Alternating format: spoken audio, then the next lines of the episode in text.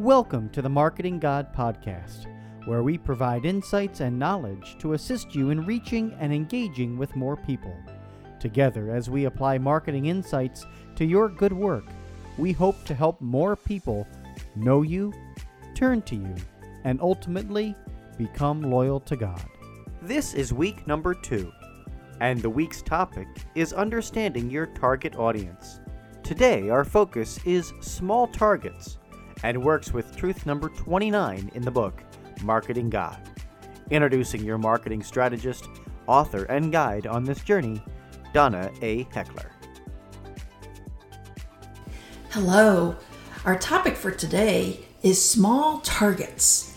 And we take this topic from Truth 29 in the book Marketing God, and the title of that truth is Small Targets Are Easier to Hit. Central to any effective marketing effort is understanding your target audience. We are most effective when we clearly communicate with our target audience about our product or service. To clearly communicate with them, we really need to understand them. And that is where target audiences come into play. People often get worried thinking that the parish or ministry is for everyone and that they need to talk to everybody and that they can't have a precise target audience because ultimately they want to help everybody get to God. The truth is, we need to be precise in how we define our target audience, as that is how we can be most effective at reaching people. A most perfect example is from Christ Himself. In the book Marketing God, we start Truth 29 with this Bible verse. From Luke 5:32 it reads, "I have not come to call the righteous, but sinners to repentance." I do really think that this is the most perfect target audience description ever. Who is Christ calling? The sinners. He's very precise. He knows who he is trying to reach. Likewise, we understand who he's trying to reach very clearly as well. That is not to say that the target audience is small. No, in fact, it's an enormous group. However, in this, he offers us an opportunity to discern whether we belong to this group or not. He is calling sinners. Is that me? Yes, it is. So I'm in. I'm in his group. This group is very right for me and I will listen to him. And that is really what we're trying to do too, is to be as precise as possible. But too often, when we speak of target audiences, parishes and ministries, and even corporations, I will tell you, become so very concerned that we are making the group too small. They're afraid that by defining a target audience, the number of people you reach may be limited. Yes, we are being focused, but as you can see from the verse from Luke, that does not make it small. When we are precise in understanding our audience and we are clear in who they are and who we are trying to reach, we can communicate with them so much more effectively. In our second podcast, we spoke of marketing and branding not being bad words. Why did we say that? We said that because they, those words, marketing and branding, guide us in how we're going to communicate. Communication works well when we understand who we are trying to reach. When we understand our target audience, we can communicate in ways that are meaningful to them. I was assisting a parish in their marketing. They are located in a section of town known for the elderly population. The pastor explained that he thought opening a school would really help to bring young families to the area. So his idea was to do a capital campaign so the church could build a school. To be honest, that entire concept worried me, and precisely because of the target audience.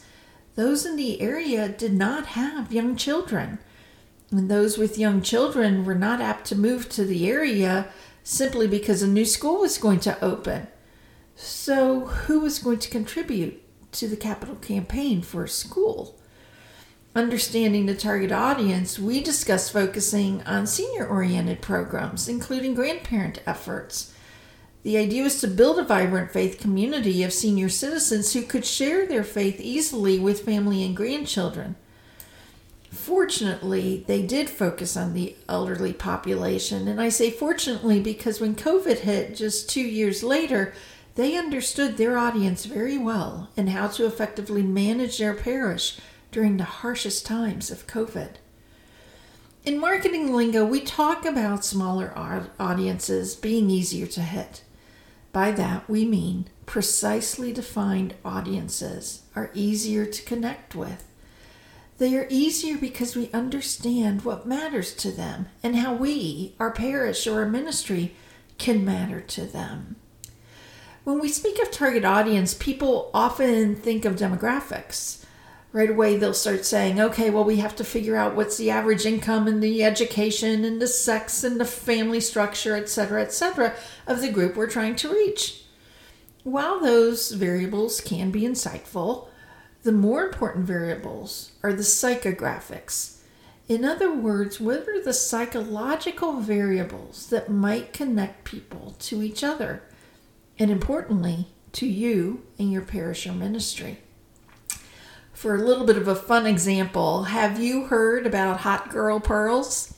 They are great big pearls, think Wilma Flintstone size, that are filled with a material that can be frozen. And when somebody gets a bit too hot, you can pull them out of the freezer and put them around your neck. Instant relief. You know how I learned about these? When I had cancer a really common issue for women going through chemo and many of the medications is that they get very hot followed by very cold. So, hot flashes are a huge issue for those facing cancer. Hot Girl Pearls are a very clear example of understanding your audience. Why is that? Hot Girl Pearls recognize that women going through cancer are very uncomfortable when they become so hot. And so as a result, they focused on that uncomfortableness and they marketed those hot girl pearls right there in hospital gift shops where the women were coming in when they were going to get their chemo or their radiation or sometimes their medicines. While that's a fun secular example, I still think the best example of a psychographic factor is from Christ himself. In the Bible verse, Christ says he came to call the sinners, not the righteous. Sinner and righteous can both be considered psychographic factors. An important part of a well defined audience is that people find that it's true for themselves. Think back to Christ's proclamation he came to call sinners, not the righteous. It's pretty easy to decide for yourself whether he came to call you or not. When you are clear on your target audience, you can be really focused with your messages. You know who your audience is and you understand what matters to them. Therefore, you can share your product, your service, your parish, your ministry in a way that resonates with the audience. That's exactly what Christ did. And that is what makes smaller audiences easier to hit. Ask yourself today a few different questions. For instance, how might you define your target audience? Don't just use demographics, think about some psychographics. Are there any psychological points that connect your audience together? What point precisely describes them and unites them into one cohesive group? That's it for today. We look forward to seeing you at our next podcast. Thank you for being here. We are so glad you listened in today.